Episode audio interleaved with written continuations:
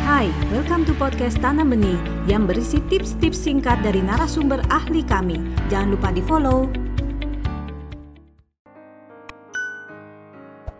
Karena berkaitan dengan perubahan fisik, dia nanti mulai berbentuk-bentuk. Orang tua ini tergantung nih orang tuanya kemudian ngajarin apa kepada anak, ya kan? Bahwa tubuhmu itu tubuh yang baik, tubuhmu sehat, dijaga, bersih, kan sebenarnya penting begitu.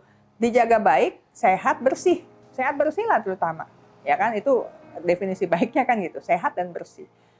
Nggak yang oh, kalau makan jangan kebanyakan gitu kan. Nanti gendut, gendut jelek. Ya ada orang yang napas aja udah gendut gitu. Artinya memang struktur tulangnya gitu ya yang membuat dia akhirnya lebih besar dari orang lain gitu ya kelihatannya jadi lebih gemuk gitu dari orang lain. Padahal makannya biasa aja gitu. Tapi kadang-kadang pesannya gitu, jangan makan banyak-banyak nanti gendut, nanti gendut, gendut, gendut jelek, dipanggilnya dut-dut gitu misalnya. Akhirnya dia punya body image yang juga berbeda dari kebanyakan orang. Dan mungkin saja juga karena pubertas yang terlalu dini barangkali ya. Dia kan lebih dulu mengalami perubahan gitu kan dibandingkan teman-temannya. Mungkin anak perempuan yang lebih dulu mengalami perubahan bentuk tubuh justru merasa dirinya aneh. Itu juga bisa. Jadi ya mungkin saja body image-nya terganggu di awal karena informasi tidak ada atau tidak jelas dari orang tua. Dan bullying yang dilakukan oleh teman-temannya yang belum mengalami hal yang sama.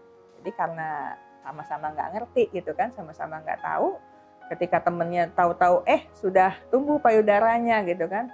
Terus lihat-lihatan gitu kan, loh kamu kenapa gitu. Dan dia nggak bisa menjelaskan, yang lainnya juga belum tumbuh payudaranya, nah itu bisa jadi ajang untuk ditertawakan. Tapi nanti kalau sudah semuanya uh, tumbuh payudara, udah hilang. Cuman kan kesan tadi kan bahwa saya berbeda, mungkin masih ada gitu, masih ada sisanya.